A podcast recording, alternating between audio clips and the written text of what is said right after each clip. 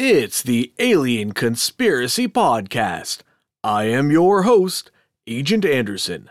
Come along as we examine UFO sightings, conspiracies, and all things strange. Follow the show on Twitter at AlienConPod. We also have an email address, alienconpod at protonmail.com. Do you have any stories, questions, or comments for the show? We would love to hear from you. This week's episode, Chapter 13 of The Report on Unidentified Flying Objects by Edward J. Ruppelt. Chapter 13 Hoax or Horror.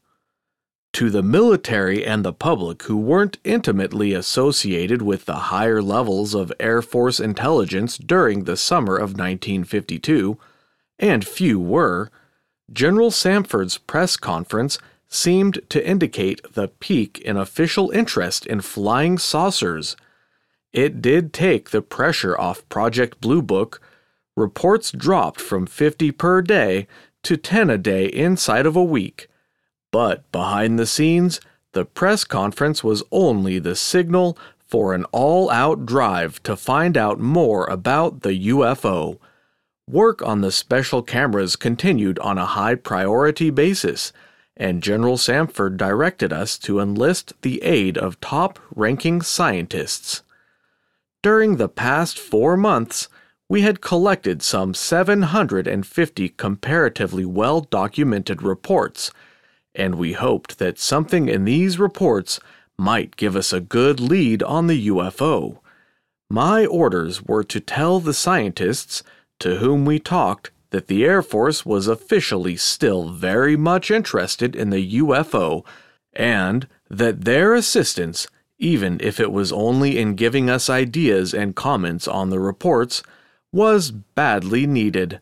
Although the statement of the problem was worded much more loosely, in essence it was Do the UFO reports we have collected indicate that the Earth is being visited by a people from another planet. Such questions had been asked of the scientists before, but not in such a serious vein. Then a secondary program was to be started, one of educating the military. The old idea that UFO reports would die out when the thrill wore off had long been discarded. We all knew that UFO reports would continue to come in, and that in order to properly evaluate them, we had to have every shred of evidence. The big flap had shown us that our chances of getting a definite answer on a sighting was directly proportional to the quality of the information we received from the intelligence officers in the field. But soon after the press conference, we began to get wires from intelligence officers saying they had interpreted the newspaper accounts of General Samford's press conference to mean that we were no longer interested in UFO reports. A few other intelligence officers had evidently also misinterpreted the general's remarks because their reports of excellent sightings were sloppy and incomplete. All of this was bad so, to forestall any misconceived ideas about the future of the Air Force's UFO project, summaries of General Samford's press conference were distributed to intelligence officers. General Samford had outlined the future of the UFO project when he'd said, So, our present course of action is to continue on this problem with the best of our ability giving it the attention that we feel it very definitely warrants.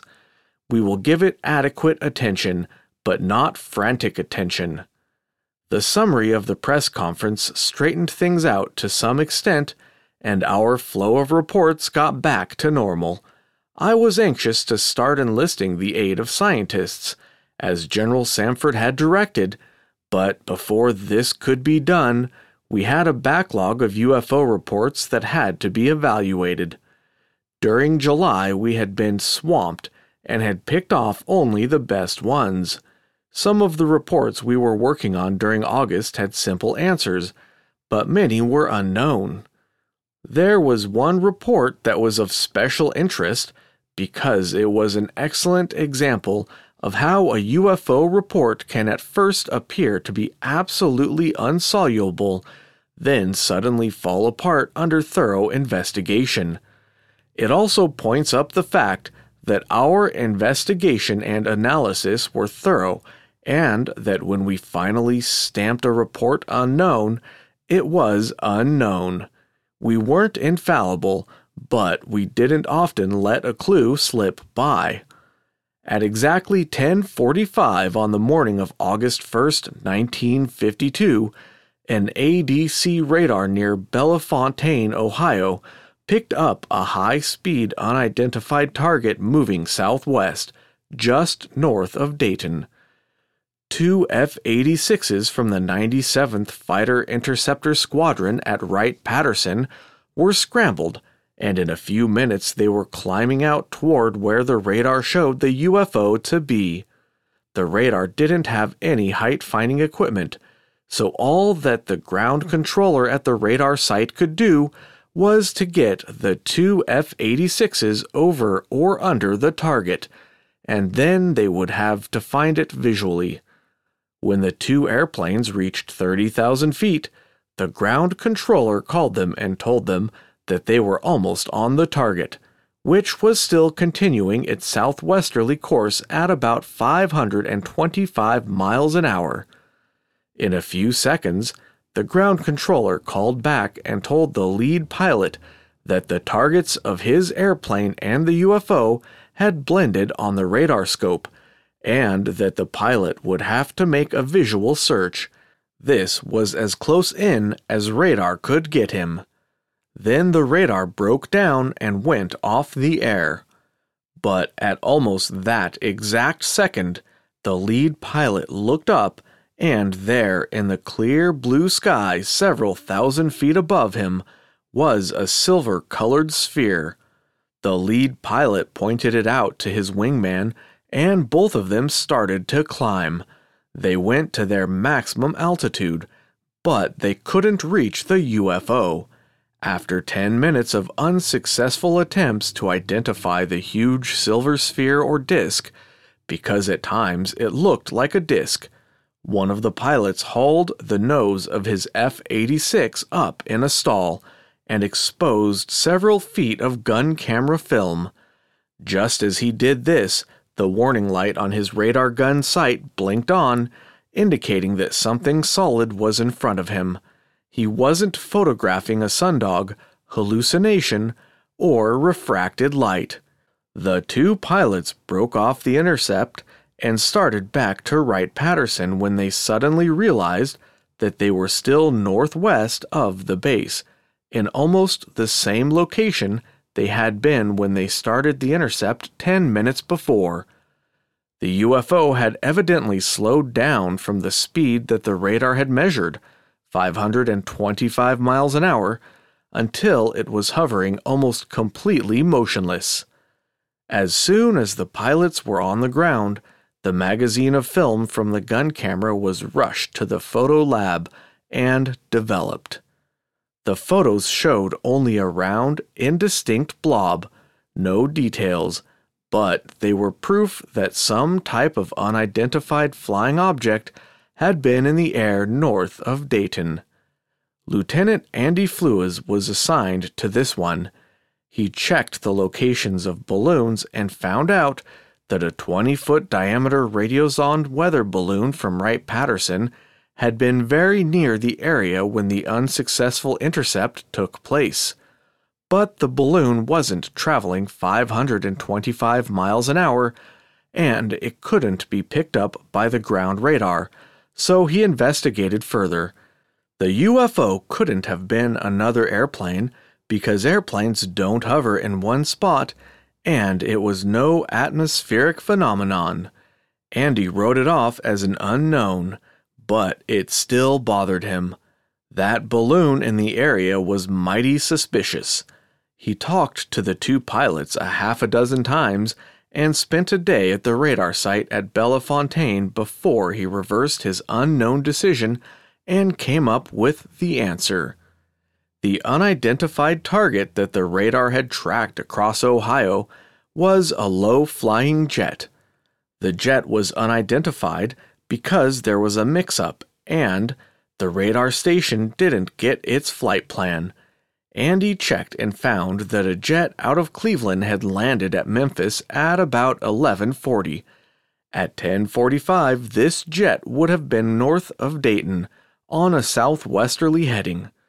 When the ground controller blended the targets of the two F-86s into the unidentified target, they were at 30,000 feet and were looking for the target at their altitude or higher, so they missed the low-flying jet but they did see the balloon. Since the radar went out just as the pilot saw the balloon, the ground controller couldn't see that the unidentified target he'd been watching was continuing on to the southwest. The pilots didn't bother to look around anymore once they'd spotted the balloon because they thought they had the target in sight. The only part of the sighting that still wasn't explained was the radar pickup on the F 86's gun sight. Lieutenant Flues checked around, did a little experimenting, and found out that the small transmitter box on a radiosonde balloon will give an indication on the radar used in F 86 gun sights.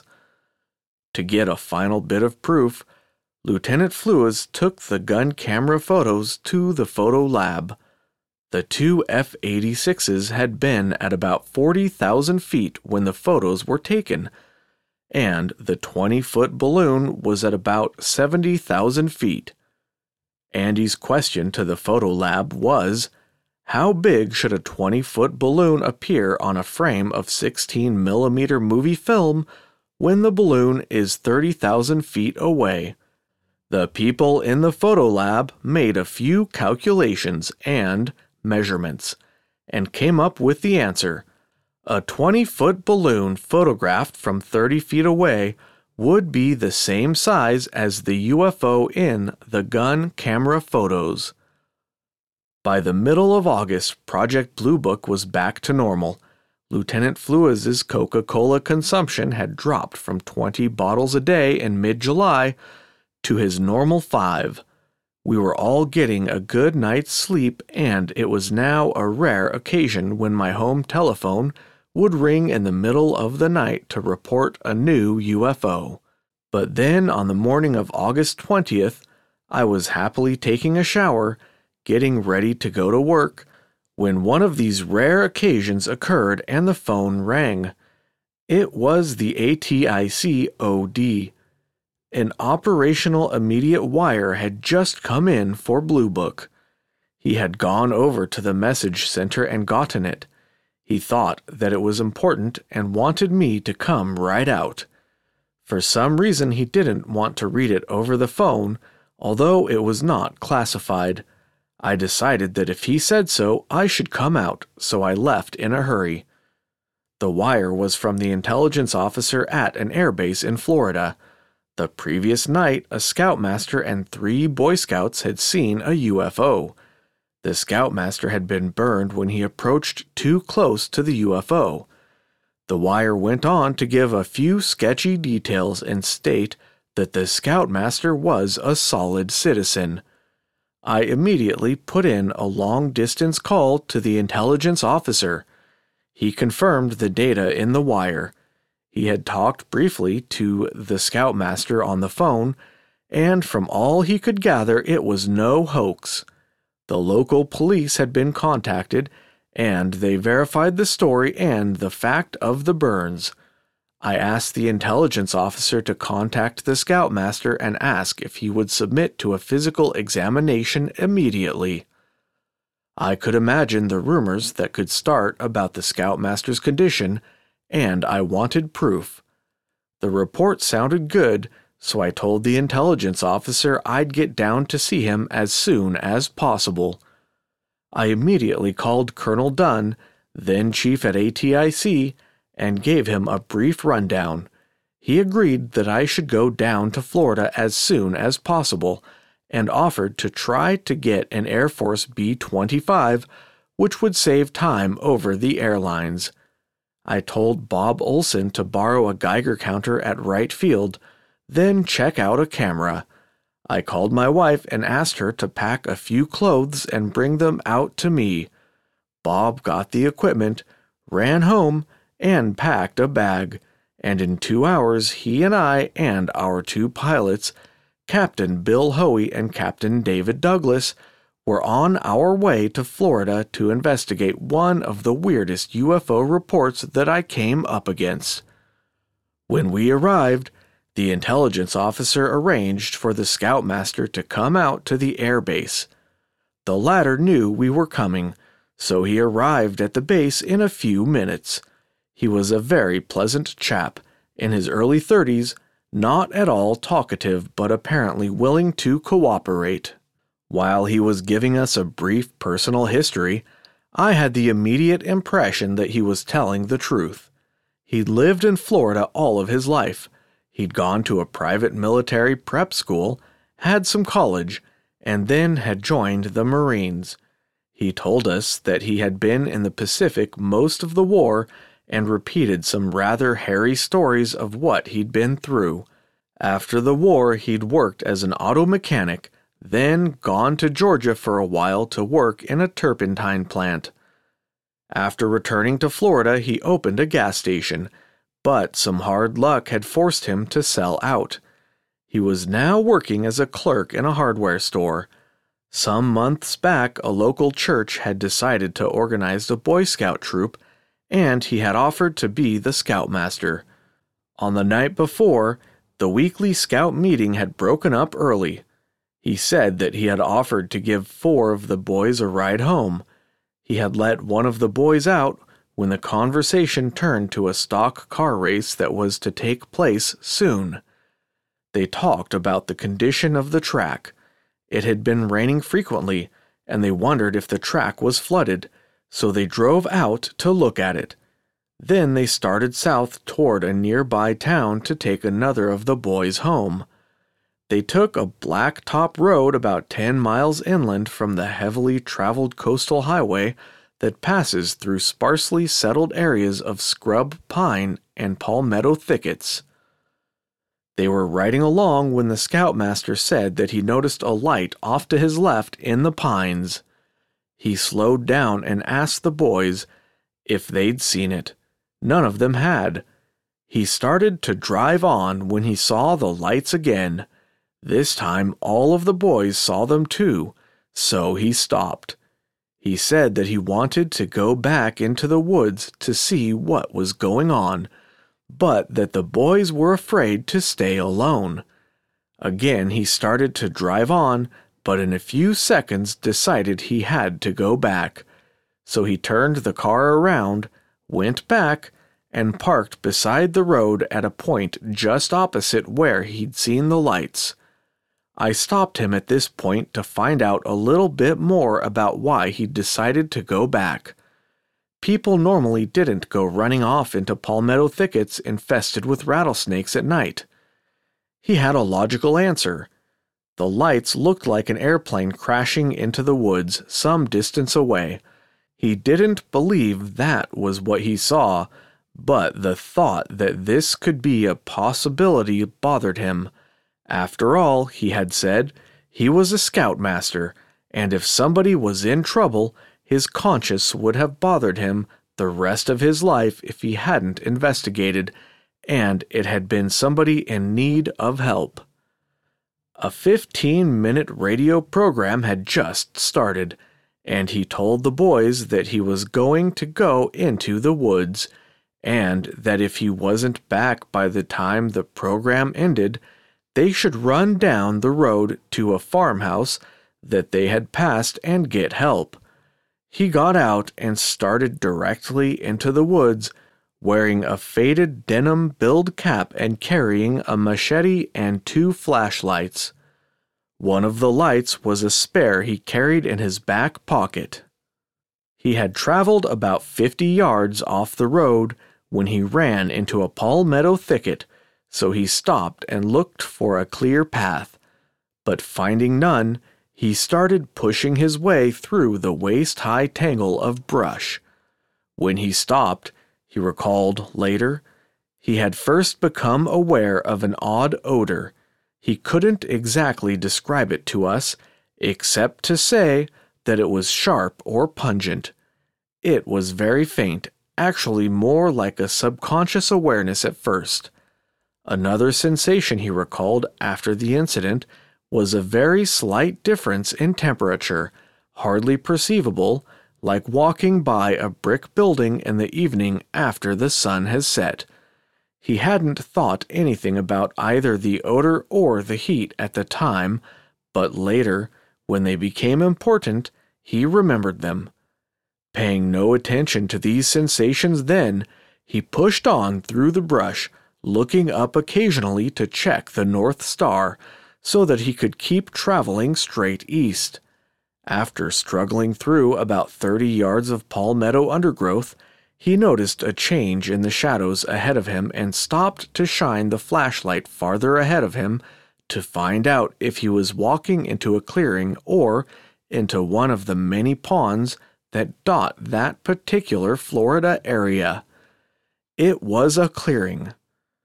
The Boy Scouts in the car had been watching the Scoutmaster's progress since they could see his light bobbing around. Occasionally, he would shine it up at a tree or across the landscape for an instant, so they knew where he was in relation to the trees and thickets. They saw him stop at the edge of the open, shadowed area and shine his light ahead of him.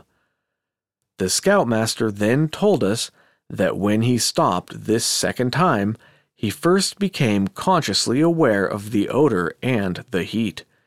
Both became much more noticeable as he stepped into the clearing.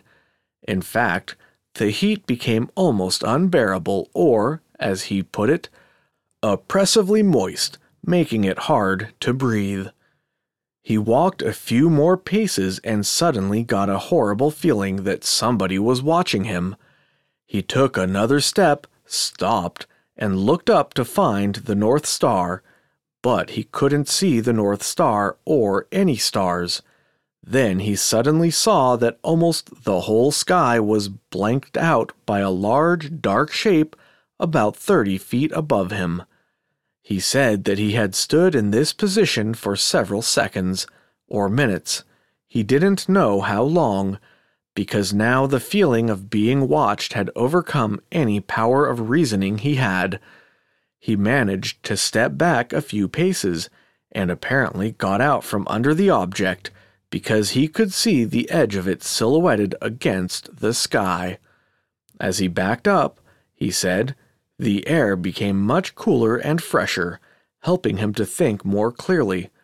He shone his light up at the edge of the object and got a quick but good look. It was circular shaped and slightly concave on the bottom. The surface was smooth and a grayish color. He pointed to a gray linoleum topped desk in the intelligence officer's room. Just like that, he said. The upper part had a dome in the middle, like a turret. The edge of the saucer shaped object was thick and had vanes spaced about every foot, like buckets on a turbine wheel. Between each vane was a small opening, like a nozzle. The next reaction that the scoutmaster recalled was one of fury. He wanted to harm or destroy whatever it was that he saw. All he had was a machete, but he wanted to try to jump up and strike at whatever he was looking at.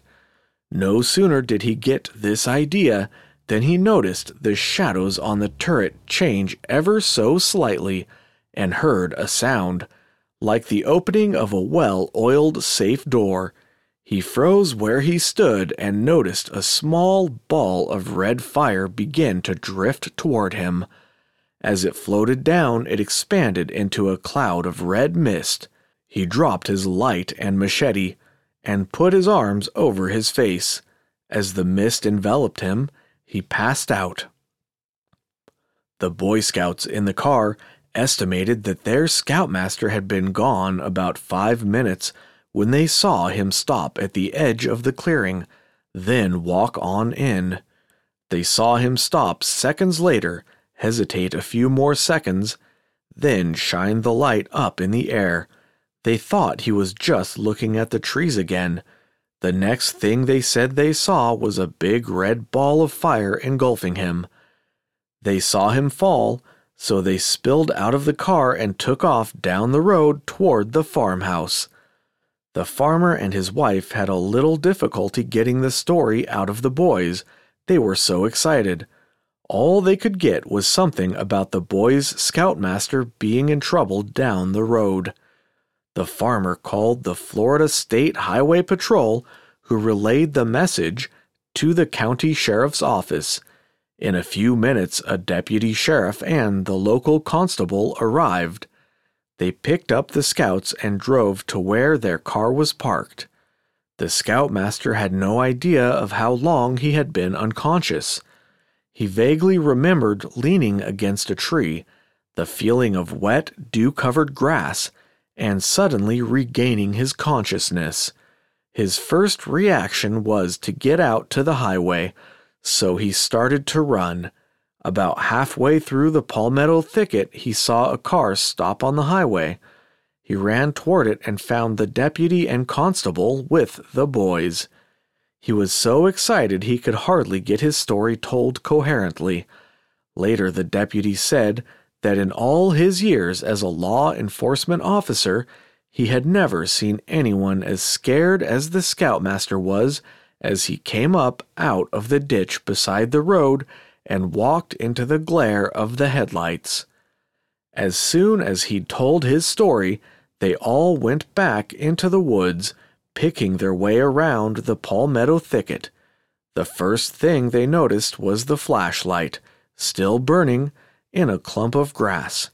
Next to it was a place where the grass was flattened down, as if a person had been lying there. They looked around for the extra light that the scoutmaster had been carrying, but it was gone. Later searches for this missing flashlight were equally fruitless. They marked the spot where the crushed grass was located and left. The constable took the Boy Scouts home, and the scoutmaster followed the deputy to the sheriff's office. On the way to town, the scoutmaster said he first noticed that his arms and face burned. When he arrived at the sheriff's office, he found that his arms, face, and cap were burned. The deputy called the Air Force. There were six people listening to his story Bob Olson, the two pilots, the intelligence officer, his sergeant, and I. We each had previously agreed to pick one insignificant detail from the story and then re question the scoutmaster when he had finished. Our theory was that if he had made up the story, he would either repeat the details perfectly or not remember what he'd said. I'd used this many times before, and it was a good indicator of a lie. He passed the test with flying colors. His story sounded good to all of us. We talked for about another hour, discussing the event and his background. He kept asking, What did I see? evidently thinking that I knew. He said that the newspapers were after him, since the sheriff's office had inadvertently leaked the story, but that he had been stalling them off pending our arrival. I told him it was Air Force policy to allow people to say anything they wanted to about a UFO sighting. We had never muzzled anyone, it was his choice. With that, we thanked him, arranged to pick up the cap and machete to take back to Dayton, and sent him home in a staff car. By this time, it was getting late, but I wanted to talk to the flight surgeon who had examined the man that morning. The intelligence officer found him at the hospital, and he said he would be right over. His report was very thorough. The only thing he could find out of the ordinary were minor burns on his arms and the back of his hands. There were also indications that the inside of his nostrils might be burned. The degree of burn could be compared to a light sunburn. The hair had also been singed, indicating a flash heat. The flight surgeon had no idea how this specifically could have happened. It could have even been done with a cigarette lighter, and he took his lighter and singed a small area of his arm to demonstrate. He had been asked only to make a physical check, so that is what he'd done, but he did offer a suggestion. Check his marine records. Something didn't ring true. I didn't quite agree. The story sounded good to me. The next morning, my crew from ATIC, three people from the intelligence office, and the two law officers went out to where the incident had taken place. We found the spot where somebody had apparently been lying and the scoutmaster's path through the thicket. We checked the area with a Geiger counter as a precautionary measure, not expecting to find anything. We didn't. We went over the area inch by inch, hoping to find a burned match with which a flare or fireworks could have been lighted drippings from a flare, or anything that shouldn't have been in a deserted area of woods. We looked at the trees. They hadn't been hit by lightning. The blades of grass under which the UFO supposedly hovered were not burned. We found nothing to contradict the story. We took a few photos of the area and went back to town. On the way back, we talked to the constable and the deputy. All they could do was to confirm what we'd heard. We talked to the farmer and his wife, but they couldn't help. The few facts that the Boy Scouts had given them before they had a chance to talk to their scoutmaster correlated with his story. We talked to the scoutmaster's employer and some of his friends. He was a fine person.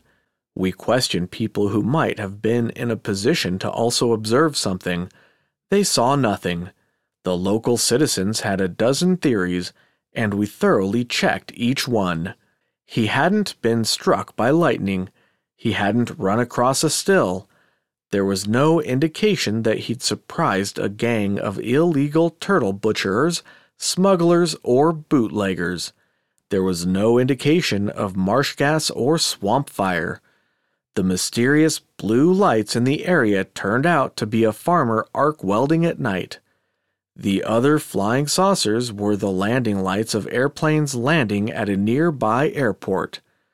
To be very honest, we were trying to prove that this was a hoax, but were having absolutely no success. Every new lead we dug up pointed to the same thing a true story. We finished our work on a Friday night and planned to leave early Saturday morning Bob Olson and I planned to fly back on a commercial airliner as the B 25 was grounded for maintenance. Just after dinner that night, I got a call from the sheriff's office. It was from a deputy I had talked to, not the one who had met the scoutmaster coming out of the woods, but another one who had been very interested in the incident.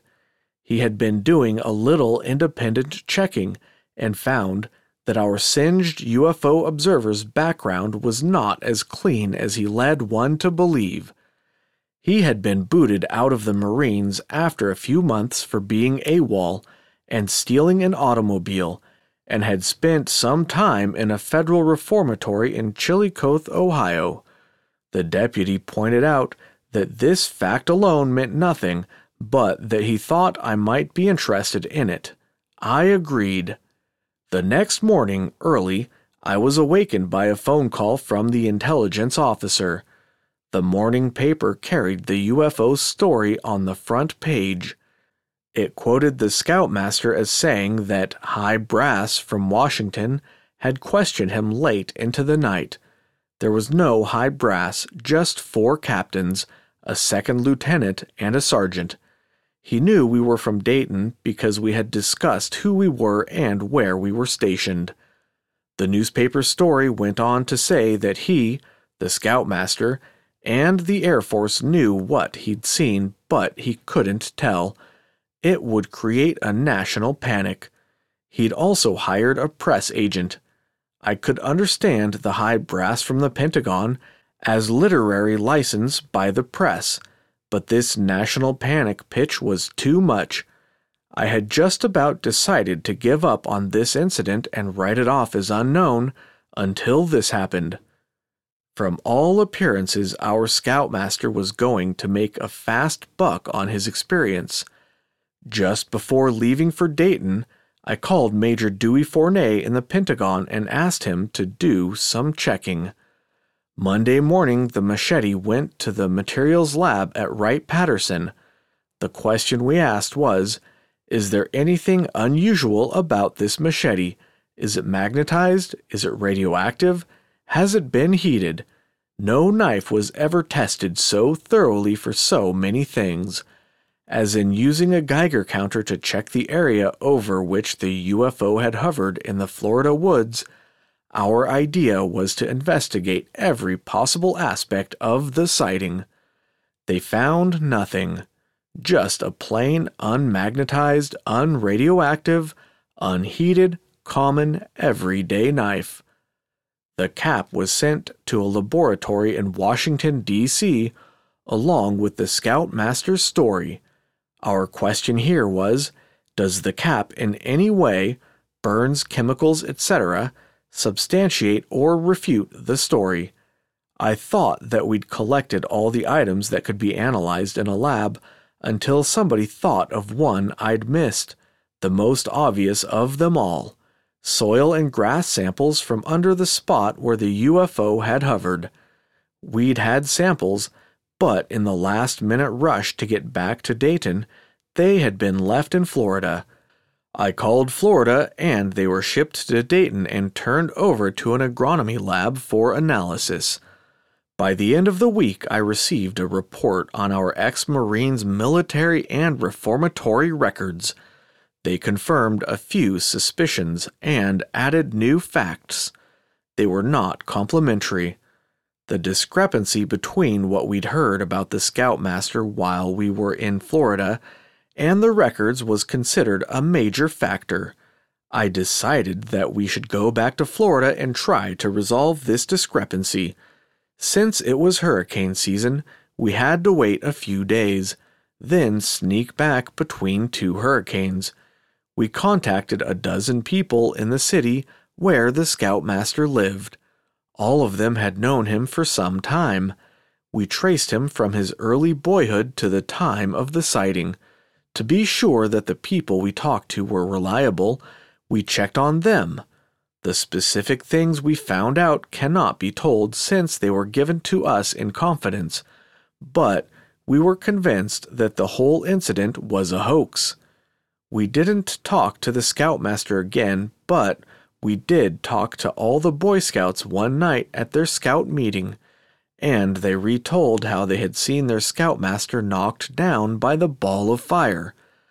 The night before, we had gone out to the area of the sighting and, under approximately the same lighting conditions as existed on the night of the sighting, had reenacted the scene, especially the part where the Boy Scouts saw their scoutmaster fall, covered with red fire. We found that not even by standing on top of the car could you see a person silhouetted in the clearing where the scoutmaster supposedly fell. The rest of their stories fell apart to some extent, too. They were not as positive of details as they had been previously. When we returned to Dayton, the report on the cap had come back. The pattern of the scorch showed that the hat was flat when it was scorched, but the burned holes, the lab found some minute holes we had missed, had very probably been made by an electrical spark. This was all the lab could find. During our previous visit, we repeatedly asked the question Was the hat burned before you went into the woods? And had the cap been ironed? We had received the same answers each time. The hat was not burned because we, the Boy Scouts, were playing with it at the scout meeting and would have noticed the burns, and the cap was new, it had not been washed or ironed. It is rumored that the cap was never returned because it was proof of the authenticity of the sighting. The hat wasn't returned simply because the scoutmaster said that he didn't want it back. No secrets, no intrigue, it's as simple as that. Everyone who was familiar with the incident except a few people in the Pentagon, were convinced that this was a hoax until the lab called me about the grass samples we'd sent in. How did the roots get charred? Roots charred? I didn't even know what my caller was talking about. He explained that when they'd examined the grass, they had knocked the dirt and sand off the roots of the grass clumps and found them charred. The blades of grass themselves were not damaged. They had never been heated except on the extreme tips of the longer blades. These had evidently been bending over, touching the ground, and were also charred. The lab had duplicated the charring and found that by placing live grass clumps in a pan of sand and dirt and heating it to about 300 degrees Fahrenheit over a gas burner, the charring could be duplicated. How it was actually done outside the lab, they couldn't even guess. As soon as we got the lab report, we checked a few possibilities ourselves. There were no hot underground springs to heat the earth, no chemicals in the soil, not a thing we found could explain it. The only way it could have been faked would have been to heat the earth from underneath to 300 degrees Fahrenheit. And how do you do this without using big and cumbersome equipment and disturbing the ground? You can't. Only a few people handle the grass specimens the lab, the intelligence officer in Florida, and I. The lab wouldn't do it as a joke, then write an official report, and I didn't do it. This leaves the intelligence officer. I'm positive that he wouldn't do it. There may be a single answer everyone is overlooking, but as of now, the charred grass roots from Florida are still a mystery. Writing an official report on this incident was difficult. On one side of the ledger was a huge mass of circumstantial evidence very heavily weighted against the Scoutmaster's story being true. On our second trip to Florida, Lieutenant Olson and I heard story after story about the man's aptitude for dreaming up tall tales. One man told us, if he had told me the sun was shining, I'd look up to make sure. There were parts of his story and those of the Boy Scouts that didn't quite mesh. None of us ever believed the Boy Scouts were in on the hoax. They were undoubtedly so impressed by the story that they imagined a few things they didn't actually see. The Scoutmaster's burns weren't proof of anything. The flight surgeon had duplicated these by burning his own arm with a cigarette lighter. But we didn't make step one in proving the incident to be a hoax. We thought up dozens of ways the man could have set up the hoax, but couldn't prove one. In the Scoutmaster's favor were the two pieces of physical evidence we couldn't explain the holes burned in the cap, and the charred grass roots. The deputy sheriff who had first told me about the Scoutmaster's marine and prison record had also said, Maybe this is the one time in his life he's telling the truth, but I doubt it. So did we. We wrote off the incident as a hoax, the best hoax in UFO history. Many people have asked why we didn't give the Scoutmaster a lie detector test. We seriously considered it and consulted some experts in this field. They advised against it. In some definite types of cases, the lie detector will not give valid results. This, they thought, was one of those cases. Had we done it and had he passed on the faulty results, the publicity would have been a headache. There is one way to explain the charred grass roots, the burned cap, and a few other aspects of the incident. It's pure speculation. I don't believe that it is the answer, yet it is interesting. Since the blades of this grass were not damaged and the ground had not been disturbed, this one way is the only way, nobody has thought of any other way, the soil could have been heated. It could have been done by induction heating, to quote from a section entitled Induction Heating from an Electrical Engineering Textbook, a rod of solid metal or any electrical conductor, when subjected to an alternating magnetic field, has electromotive forces set up in it. These electromotive forces cause what are known as eddy currents. A rise in temperature results from eddy currents. Induction heating is a common method of melting metals in a foundry. Replace the rod of solid metal mentioned above with damp sand, an electrical conductor, and assume that a something that was generating a powerful alternating magnetic field was hovering over the ground, and you can explain how the grass roots were charred. To get an alternating magnetic field, some type of electrical equipment was needed. Electricity, electrical sparks, the holes burned in the cap by electric sparks. UFO propulsion comes into the picture when one remembers Dr. Einstein's unified field theory concerning the relationship between electromagnetism and gravitation. If this alternating magnetic field can heat metal, why didn't everything the Scoutmaster had that was metal get hot enough to burn him? He had a flashlight, machete, coins in his pocket, etc. The answer he wasn't under the UFO for more than a few seconds. He said that when he stopped to really look at it, he had backed away from under it. He did feel some heat, possibly radiating from the ground. To further pursue this line of speculation, the Scoutmaster repeatedly mentioned the unusual odor near the UFO. He described it as being sharp or pungent. Ozone gas is sharp or pungent. To quote from a chemistry book, ozone is prepared by passing air between two plates which are charged at a high electrical potential. Electrical equipment again. Breathing too high a concentration of ozone gas will also cause you to lose consciousness. I used to try out this induction heating theory on people to get their reaction. I tried it out one day on a scientist from RAND. He practically leaped at the idea. I laughed when I explained that I thought this theory just happened to tie together the unanswered aspects of the incident in Florida and was not the answer. He was slightly perturbed. What do you want? he said. Does a UFO have to come in and land on your desk at ATIC? That's the end of chapter 13. Thanks for listening. I hope you enjoyed it. If you like to help out the show, you can subscribe and leave a good review wherever you listen to podcasts. Trust me, it really helps.